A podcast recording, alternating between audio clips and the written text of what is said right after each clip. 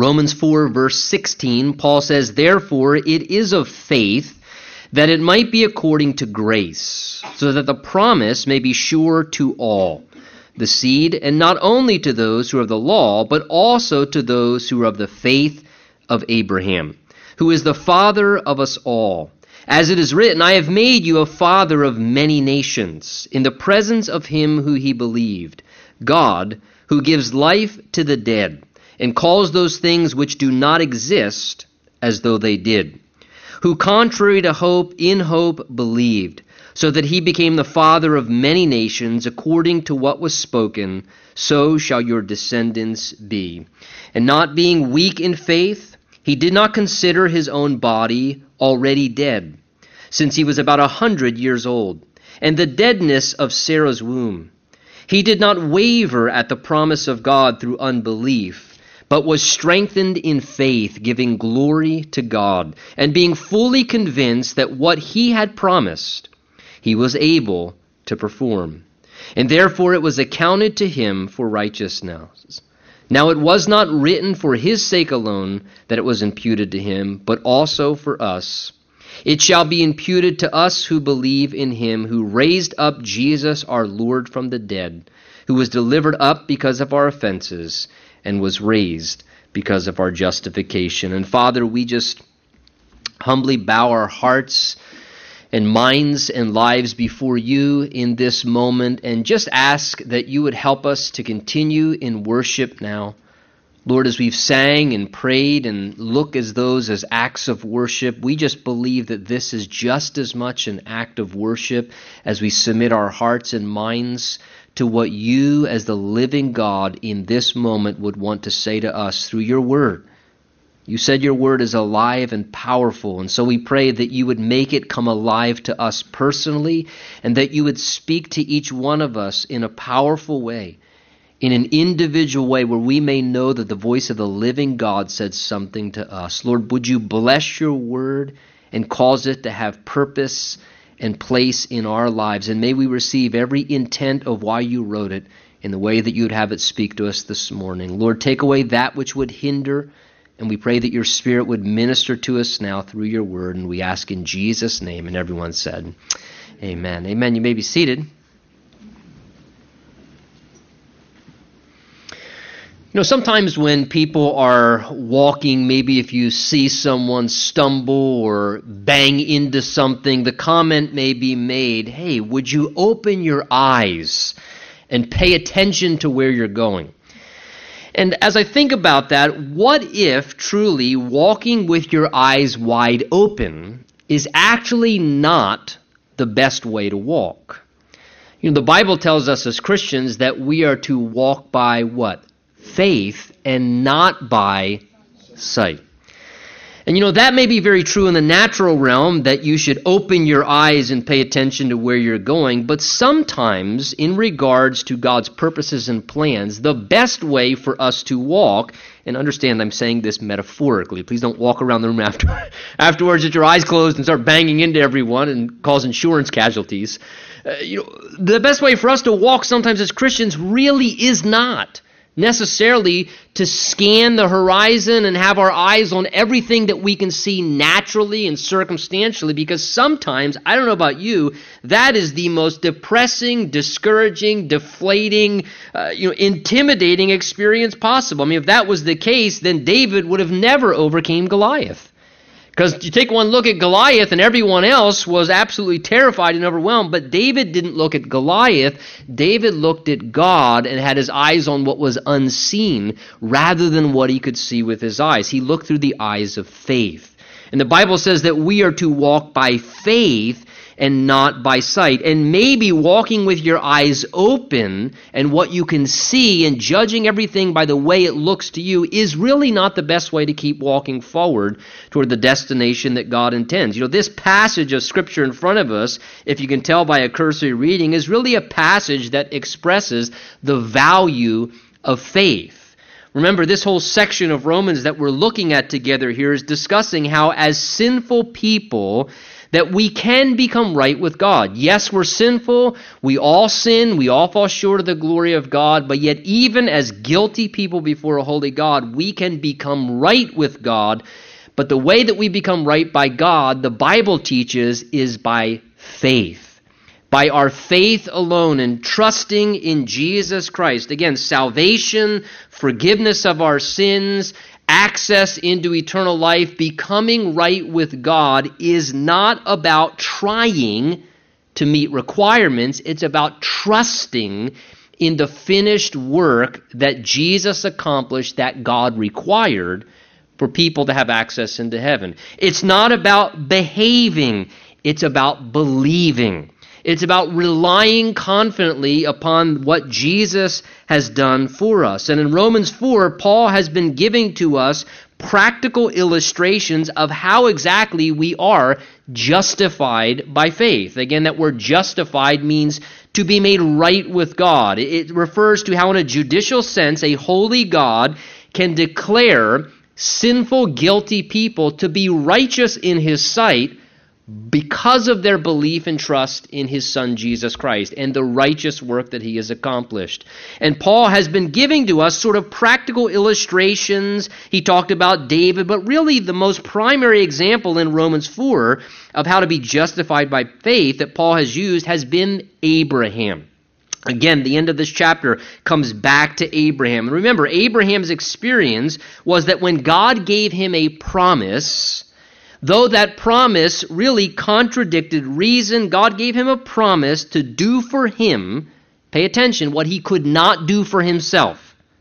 Same way with us. We can't save ourselves. We can't make ourselves right with God. We can't somehow make ourselves acceptable to God. That is the extreme fallacy of religion and why many people are going to hell that are religious just as much as people who are absolutely pagan and living completely immoral because they're believing that they can somehow save themselves through bowing a knee a few times or saying a few things or going through classes or giving money or following rules or rituals or requirements. It, it's just as dangerous as anything else. God gave to Abraham a promise to do something for him that he could not do for himself. And the Bible says that when he heard that promise, it simply says he believed God. He believed God's word, he believed God's promise to do for him what he couldn't do for himself, and because he believed God, we saw that God accounted that belief to him as righteousness. God deposited righteousness into Abraham's spiritual account. He transferred his righteousness into Abraham's account, and he became right with God. Apart from observing the rite and ritual of circumcision, Apart from Abraham keeping the requirements of the law of God, God declared Abraham to be righteous before his sight in response to his sincere faith, thus establishing a pattern then of how God would declare and how God would make all men righteous as well. That's what he means in verse 16, where in a summary statement, as we left off last time, he said, Therefore it is of faith that it might be according to grace, notice, so that the promise, what promise? The promise of salvation, being made right with God, so that the promise be made sure to all, the same opportunity for everyone. Not only those who are of the law, Jews, but also those who are of just simply of the faith of Abraham, he says, who is the father of us all. Notice, the father of us all. Abraham, understand, has physical descendants and he has spiritual descendants. The physical descendants of Abraham were the Jews, the people of Israel by lineage, ethnicity. But the spiritual descendants of Abraham are both Jew and Gentile, all those who believe, all those who have faith like Abraham in the promise of God made to us. This is what Paul means when he says in verse 16 the promise is sure to all who are of the faith of Abraham who is therefore the father of us all. He's the father of all his spiritual descendants who would also inherit right relationship with God through faith, even as he did. Listen to how Paul speaks of this in Roman, or excuse me, Galatians 3. He says, just as Abraham believed God, and it was accounted to him for righteousness, therefore know that only those who are of faith are the sons of Abraham. And the scripture, foreseeing that God would justify the Gentiles by faith, preached the gospel to Abraham before, saying, In you all the nations shall be blessed. So then those who are of faith are blessed with believing Abraham. For you are all sons of God through faith in Christ Jesus. And if you are Christ, then you are Abraham's seed and heirs according to the promise. So, Paul here, as we go into verse 17, now reinforces the truth he just stated spiritually with Scripture. Again, we see this pattern throughout the New Testament, and I can't draw your attention to it enough that when Paul and Peter and others, they would make a spiritual statement or declaration, but they could reinforce what they were saying with Scripture. By a side note, let me just say if you have an idea or a belief or a conviction or a theological understanding and you can't reinforce it with Scripture, you might want to reconsider that. Paul makes a statement theologically, and then he says, and I can prove that biblically. I can reinforce that and validate that because I'm just reiterating what the Scripture says. So Paul wants to reinforce what he's just stated with Scripture as God foresaw the spiritual descendants that Abraham would have. And that's why he says in verse 17, as it is written.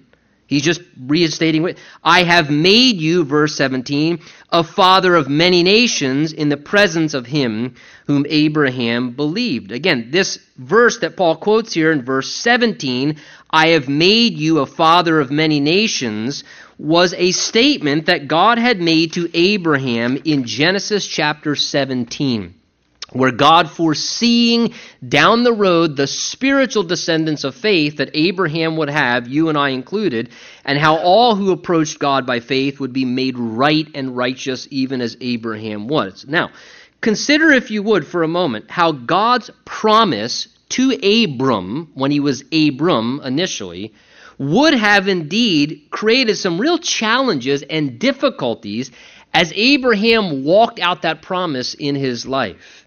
Again, you can read the story if you're not familiar with it. Genesis chapter 12 through 20 record the experiences of Abram, who becomes Abraham, and kind of document this portion of Abraham's life. God reveals himself to Abram as a pagan idolater at around 60 years old.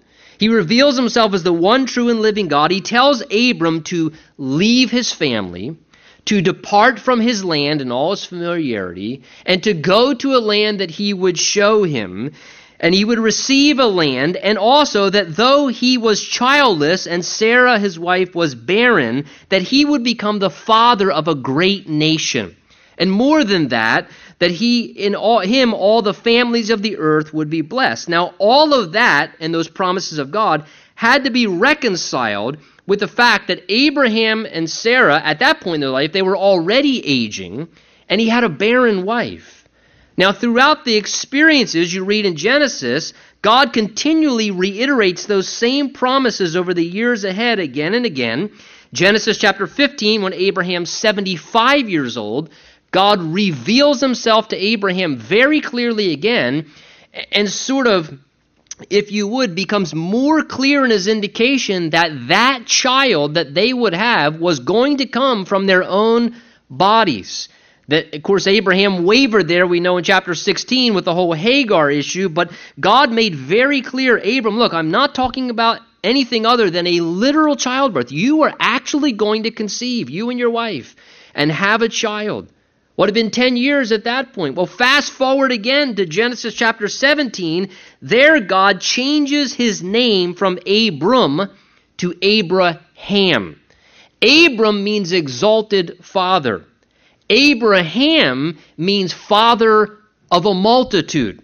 Now, I want you to imagine the awkward conversations, because maybe you have these sometimes as a Christian, as Abraham interacted with people. He meets someone, Hi, what's your name? How, my name's Abram. I came from Ur of the Chaldees because the one true and living God revealed himself and told, Oh, that's great. You know, Abram, uh, exalted father. Well, how many children do you have? Uh, none. Oh, okay. Well, that's that's good that you're hopeful. It's good that you're hopeful. It's the, so he doesn't see the same person. Ten years pass. Fifteen years passes. He sees somebody across the marketway there. Abram, hey, good to see you, Abram. How you been doing? How, how you? Actually, my name's not Abram anymore. What do you mean is that? Well, well, God changed my name. Now my name is Abraham, father of a multitude. Oh, I get it, father of a multitude. God must have really blessed in the last 10, 15 years. What, probably about a kid a year? Father, of what do you got, maybe 12, 15 kids at this point? Uh, actually, I don't have any children yet still. I mean, can you imagine the awkwardness of that conversation and holding those promises in his heart and believing that God was going to do what he said and yet having to deal with that? Well, it's at this point, at 100 years old, Sarah is 90. She's still barren. That this verse we read in verse 17, God spoke to Abram at that point in his life. God said to Abram, at a hundred years old, I have made you a father of many nations. Now, they are both past childbearing years biologically. They have no capacity in their own ability to conceive a child. And in that passage of Scripture, Genesis 17, which is quoted here, God also told them that within one year they would conceive at 100 years old and 90 years old with completely barren experience up to that point. In fact, notice again in our text here, verse 17, that God does not say, I will make you a father of many nations. What does God say? God says, I have. Past tense. It hadn't even happened yet, but God said, I have made you a father of many nations. Point being this God speaks in the past tense as if it was already a completed thing because from God's perspective, it was. From God's vantage point, it was as if it had already happened, and God sees the completed process that He would already fulfill. So God says, I have already made you a father of many. It's already completed from my perspective and vantage point. So God speaks of it as a completed thing and a finished process. Well, by way of application for us spiritually regarding salvation, when you study the New Testament, you begin to realize that many times God speaks of our salvation experience and all it includes in a completed sense. In the sense as if things that have not yet happened have already happened. Let me just read to you, for example, Romans 8. We'll get there sometime by the end of the millennium. Romans 8 says this Romans 8 says, For whom God foreknew, he also predestined to be conformed to the image of his Son. This is 829, that he might be the firstborn among many brethren. He says this, verse 30. Moreover, whom God predestined, these he also called. Whom he called, these he also justified, past tense. And whom he justified, notice, these he also glorified. That speaks of being glorified in the eternal dimension with a brand new heavenly body. Again, but we see how God, from his perspective, he says it's a done deal. It's a finished work. Those who I've called and, and, and justified, I already see them as glorified. God already sees you completed. It tells us in Ephesians 2 as well, the same thing in verses 5 and 6, that God already sees you seated in heavenly places. Now, I don't know about you, that makes me feel very comfortable especially when I stumble and bumble and still fail a lot spiritually, just like you, to realize that he who began a good work in me is going to be faithful to complete it to the day of Christ Jesus.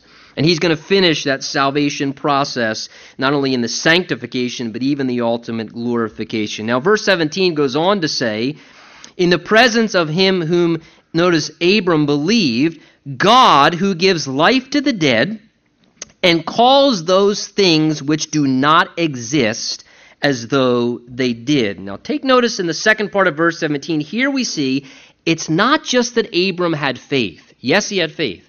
But it's not just that he had faith, but more important, it was the object of Abram's faith that made all the difference in the world. Because here, you see that his faith was in God. Now, that may be self evident.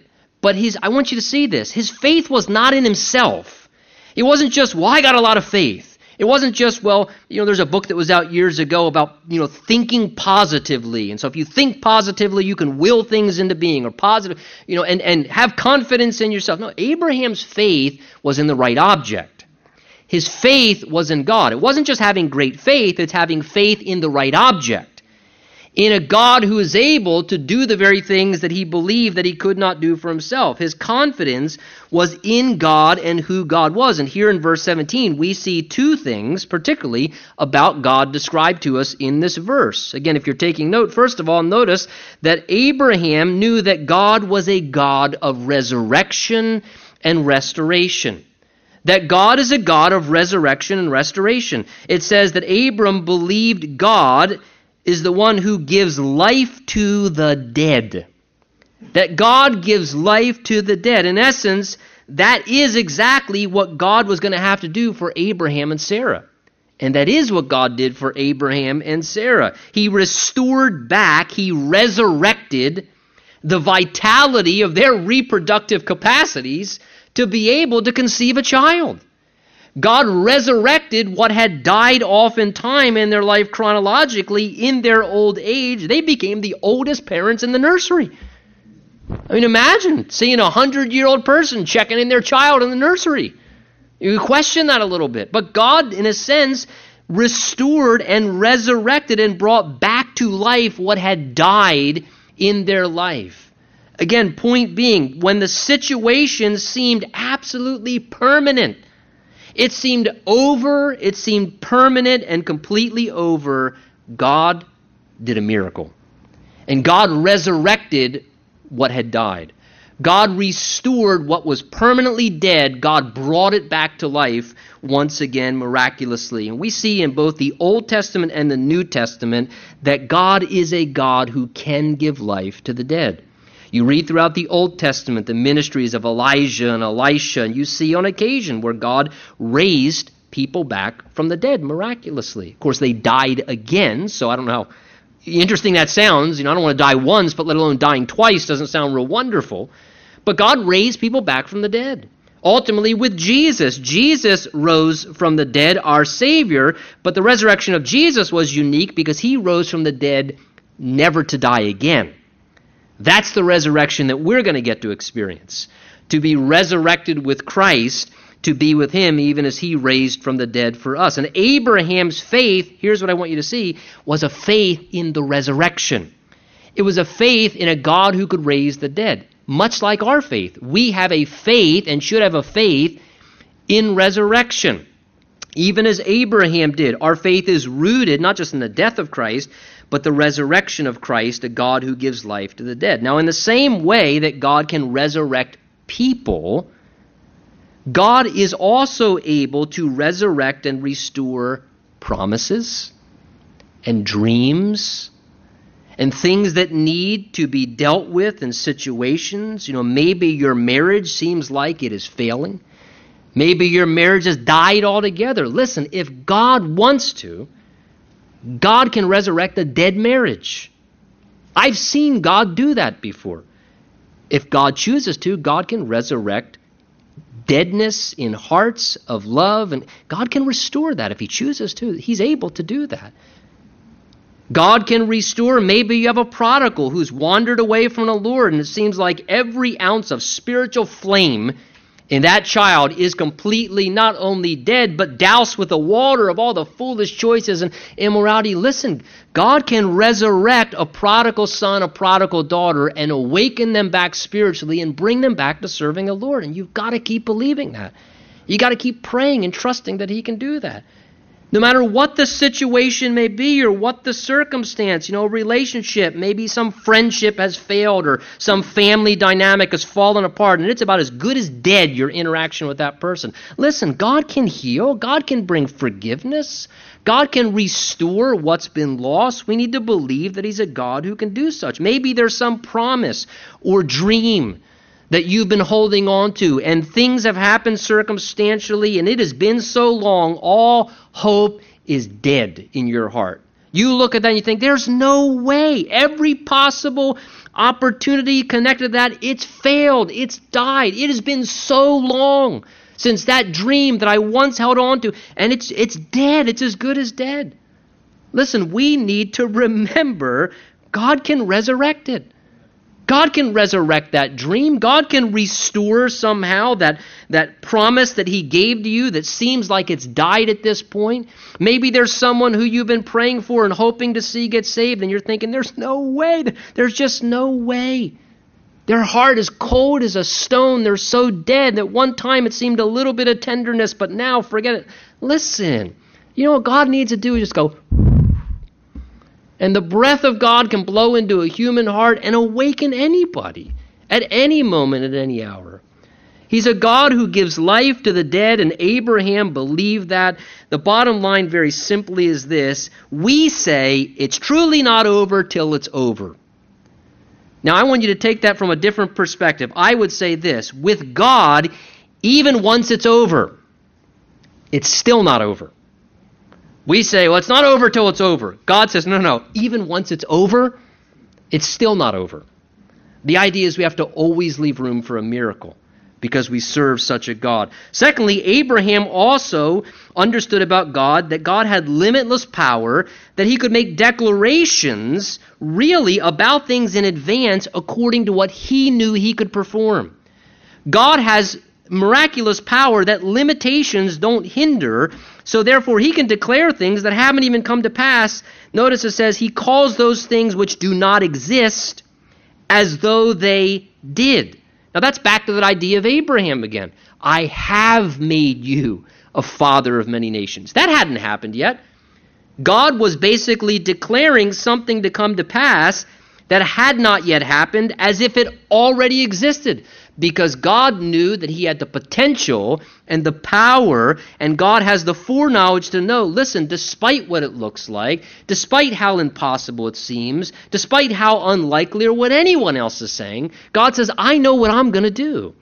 So therefore, God can declare things that don't exist as though they already do. God alone, in a sense, you could say, is the only one, no human being has the right to, though they try on occasion. God is the only one who has the right to positive confession, to call something and profess it to be true. God has a right to say, let there be light before there's light, and then the light will come on.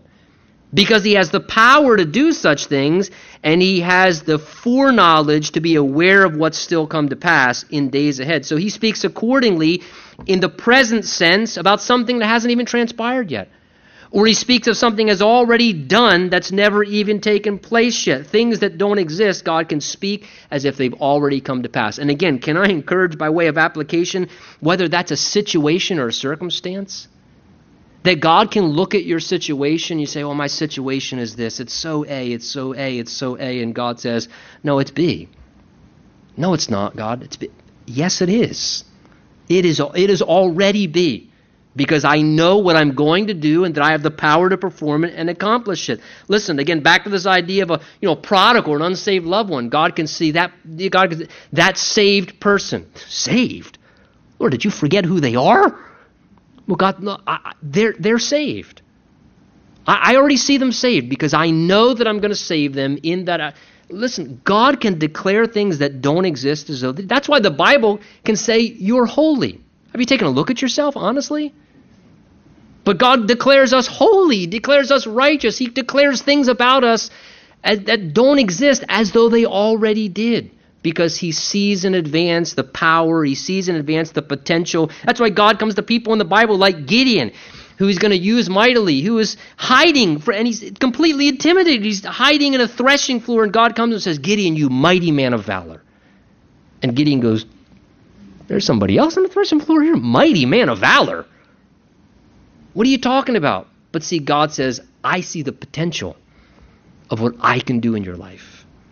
And how wonderful that God is such a God that he can call things that exist as though they already do when they may not at that particular moment. That was Abraham's situation. Now, verses 18 and onward speak more in depth to us about aspects of Abraham's faith.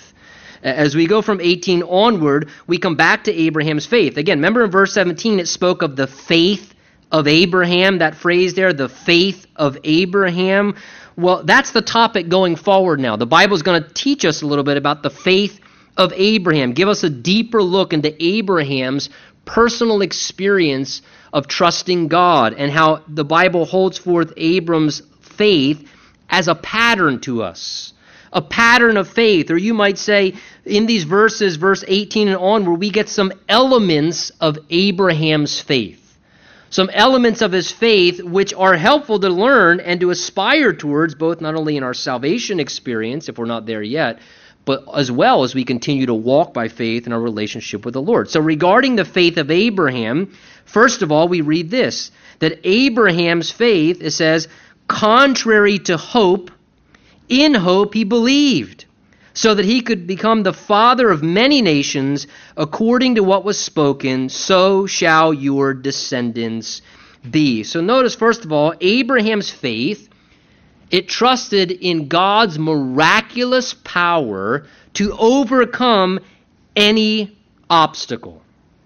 His faith was in God's miraculous power to overcome any obstacle. Do you see that phrase, verse 18? Contrary to hope. In hope he believed. Contrary to hope. The idea is when there was no legitimate reason that it could actually happen, that they could conceive a child at that age when there was no evidence and no indication that there should be any reason to hope it could happen. In fact, it was the exact opposite. There was every indication it shouldn't happen. There was every ounce of evidence proving and pointing to it can't happen. The situation at that point in his life, at that juncture, said one word hopeless. Hopeless. But it was at that moment that he chose to believe it could and would still happen. Contrary to hope, he chose against all good reason to stop believing, to still believe that God could do it. Everything said to him and spoke to him and indicated to him by what you could see this is hopeless and you should stop believing. And it says, contrary to hope, in hope, Abram still believed. Why? Because God stated it and because he believed that God could do it. He believed in the power of God. See, when something looks hopeful and there are signs of potential, or maybe there's a possible indication still hanging on the horizon, it is very normal and, quite honestly, a whole lot easier and acceptable to keep hoping something might come to pass. You know, maybe you see a little evidence, think, well, you know, I mean, there's some indication there that might still happen. The, the deal might go through in business, or this relationship may happen, or that's. And and sometimes if there's a little hope or indication, you know, okay, well, I see a little glimmer. They kind of seem a little interested in the things of God. It's easy to believe then and to say, well, okay, that's. I see a little bit of hope there. But when none of that exists, or everything exists to the opposite, to then choose to still believe despite overwhelming obstacles or past experiences or present things being said that contradict it, to choose to still believe then is to believe contrary to hope. That's faith that supersedes human reason. That's faith that says, you know what, I, understand the reasonable picture, but I still believe God can do something. And Abraham's faith ran contrary to hope. He believed God could overcome any hindrance, any obstacle, did not matter the impossibility. I would say this for us his faith superseded all the despairing thoughts. He was a person just like us. His faith superseded all the hopeless feelings that are attached to experiences like that. And his faith believed that God could still work, and I want you to notice verse 18, and God at the set time honored that faith and fulfilled his expectation. Do you see verse 18? So that he became the father of many nations, according to what was spoken, so shall your descendants be. So God honored that faith ultimately in his life. And sometimes, gang, listen, the Lord may call us to exercise a faith in his miraculous power that believes that God can overcome, let me stress the word, any obstacle. Any obstacle. That, that God would say, listen, but can you trust me for it? Despite the past, despite the present experience, all the indicators, what the evidence showed, despite what people are saying, sometimes God calls us to a place in our life where, contrary to hope, He says, But will you still believe? Will you still believe in what I can do if I choose to do it? Will you still believe? And today, maybe you're facing something like this, and the Lord is saying, Will you believe? Will you believe? And what I can do if it be my will to accomplish that. You know, the Bible tells us in Psalm 27 13 that David declared, I would have lost heart unless I had believed that I would see the goodness of the Lord in the land of the living. David exercised similar faith. Verse 19 tells us another element of Abraham's faith. It says, And not being weak in faith, he did not consider his own body, although it was already dead, God says, because he was about a hundred years old, nor the deadness of Sarah's womb. So notice as well, Abraham's faith also did not focus on human limitation human incapacity to fulfill what God wanted to do in his life, as if somehow it was dependent upon him. Abraham did not allow himself to get focused on the realities that indeed existed. And here's what I mean by this Abraham couldn't ignore the facts. Understand that. Uh, this wasn't just, you know, thinking in some way that was flowery and just somehow not realistic. Abraham couldn't ignore the facts. He was a hundred years old. He realized his body was dead. He real, so he had to face the facts. He had to face the reality that, listen, yes, all the facts and all the evidence says very clearly there's nothing we can do. I'm completely limited. I have no human ability to accomplish change or do anything. This is human impossibility, and that's a very real fact. It's unavoidable. This is a human impossibility, but the Bible says here, but he was not weak in faith because he did not consider his own body. He did not consider the human limitation and incapacity in the situation.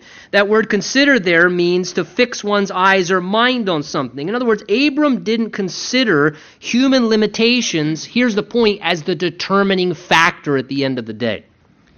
He didn't say, well, yet. But the determining factor at the end of the day, he didn't focus on as being human ability or human inability. That was not the hinging determining factor. He had to face the facts, but he knew that wasn't the determining factor.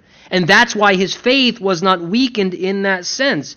The idea is Abraham could see the barrier in his path ahead. He couldn't ignore it, but he didn't let the barrier block his view from seeing God. He didn't let the barrier block his view from seeing what God could still do. And I would say this for us faith is weakened whenever we consider the possibility of something happening being determined on our need to do something to bring it to pass. If we determine somehow that we need to do something to bring it to pass, our human ability or our human inability is what's necessary in the situation, and we determine that's what's required, then that will always weaken our faith. It will always weaken our faith. Faith can see the facts of reality, but it doesn't focus on, overly consider, and become blinded by the facts of reality. Faith looks beyond the facts, it looks beyond the circumstances. Faith realizes that those facts and the evidence of what's seen is not the end of the story. Because if God gets involved, and God begins to work, with God in the equation, there are always room for other possibilities and miraculous intervention. You know, I would encourage you read the story of Mary in Luke chapter 1 when she has announced to her that she's going to be the mother of the Savior. Same situation. She's a virgin woman. She's not married. And the angel of the Lord comes to her and says, You're going to have a child. Human impossibility, right? She says, How can this be? She was facing the facts. How can this be? I'm not married. I've never known a man. How can I have a child? That, that, that, that I see the facts that doesn't line up. But what happens? It tells us that the angel said to her, For nothing will be impossible with God.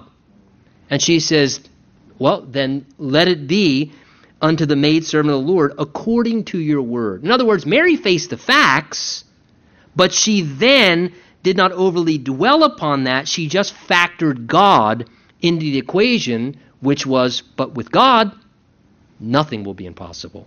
Because when God's in the equation, everything changes. Same thing with salvation. Jesus said of salvation, with men it is impossible, but not with God. With God, all things are possible. Jesus said that in regards to salvation. It's hard for the rich to enter the kingdom of God. Well, oh my goodness, well, how can anybody get saved then? Well, Jesus said, well, with men it is impossible. But not with God. All things are possible with God. And see, I would say by way of salvation, we need to remember salvation is a miracle of God. Maybe you're a little over, and I sometimes get a little over impressed with ourselves, and we fail to forget the fact that, listen, it's a miracle that you're saved. That the living God awakened your rebellious, sinful, depraved heart and showed you your need of Christ and softened your heart enough, and He turned you to Jesus. And listen, God did that miracle for you, and God can do that miracle for someone else. God can awaken any heart by His power in that sense. Verse 20 goes on to say that Abram also did not waver at the promise of God through unbelief, but was strengthened in faith, giving glory to God. So Abraham's faith, again, notice it was not perfect, but it just remained consistent. You look at the story of Abraham, and you know as well as I do that Abraham had stumbles, he had lapses in his faith. He went down to Egypt at one point. He did the whole Hagar thing and created the Ishmael situation, Genesis 16. A few times, Abram had lapses in his faith when he did what? He took matters back into his own hands. He got a little impatient. And he felt like, well, maybe I need to do something to help God out a little bit. And amidst the pressure and the impatience, he had a lapse of faith and took things into his hands. However, notice verse 20 says he never wavered at the promise of God through unbelief. That word waver means to vacillate between two opinions, to go back and forth and never make a set determination on one direction. Though Abraham stumbled in his walk, he never let unbelief control and rule over his heart. He kept believing that God could do it. His faith wasn't perfect, but his faith was consistent. He just kept on believing that God would do it ultimately, and he lived in accordance with that reality and he acted as if it was coming. Point being this they kept clipping baby coupons. They kept looking to clip diaper coupons. They kept having marital relations. They kept working on the nursery and thinking of those kind of realities because real faith keeps moving forward. Real, genuine faith keeps moving forward despite the lack of evidence it keeps acting upon the reality that one day, despite the pain, despite the tears, I believe God's going to do this. And it keeps moving forward in that direction with the expectation. It says, despite what I see and despite what everybody's saying, God is at work. And He's going to work. And real faith, like Abraham's, doesn't waver at the promise of God, but it continues to move forward. Well, what do you do in the midst of that struggle? Well, Abraham shows us. It says he was strengthened in faith, giving glory to God. Hey, when our faith is wrestling and struggling, Abraham worshiped God in the midst of the hardship and times of waiting by giving glory to God, and that strengthened his faith, the Bible says.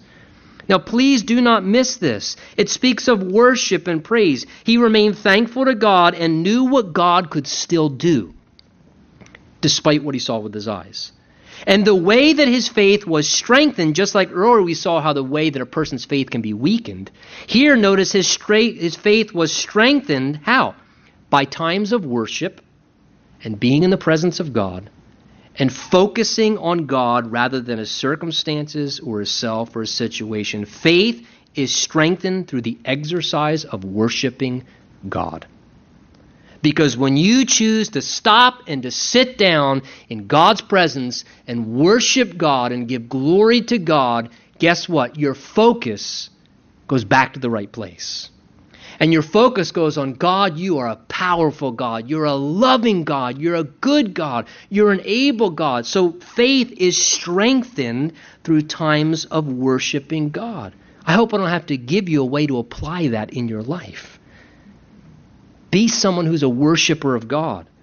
Don't neglect worshiping God because it will keep your faith strong, because it will keep your focus and your perspective and your heart in the right place. Verse 21 says, And being fully convinced that what God had promised, he was able to perform. Notice the last thing we see of Abraham's faith here is that it was based in his understanding of the nature of God. It was based in his understanding of the nature of God. Abraham believed in God's reliability and God's capability because he knew his God. He knew his God, so therefore he knew that his God, that what he had promised, he was convinced that his God was able to perform despite human experiences and letdowns in his life. He knew, you know what, God, you're reliable and you're capable. You have the power to perform this. And I want to say this for us our faith needs to be based in our understanding of the nature of God. You don't trust somebody that you don't know too well.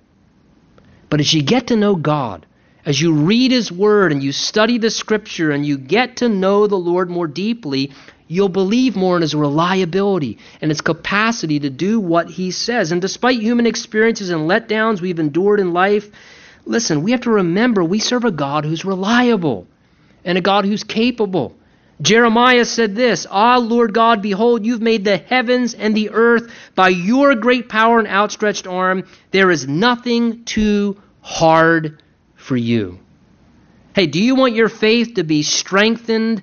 Can I encourage you? Get to know God better. Because you get to know Him better, you'll become more convinced that every promise in His Word, no matter what it looks like, He has the power to perform that. And every personal promise He's given to you in your life, whether it's that He'll meet your needs or take care of a situation, you'll have the assurance God, you have the power to perform what you've promised me. You're able to do that, and I'm confident that you will. Well, verse 22 then kind of gives the summary application. Therefore, it was accounted, as we read earlier, back to the beginning of the chapter, to him for righteousness.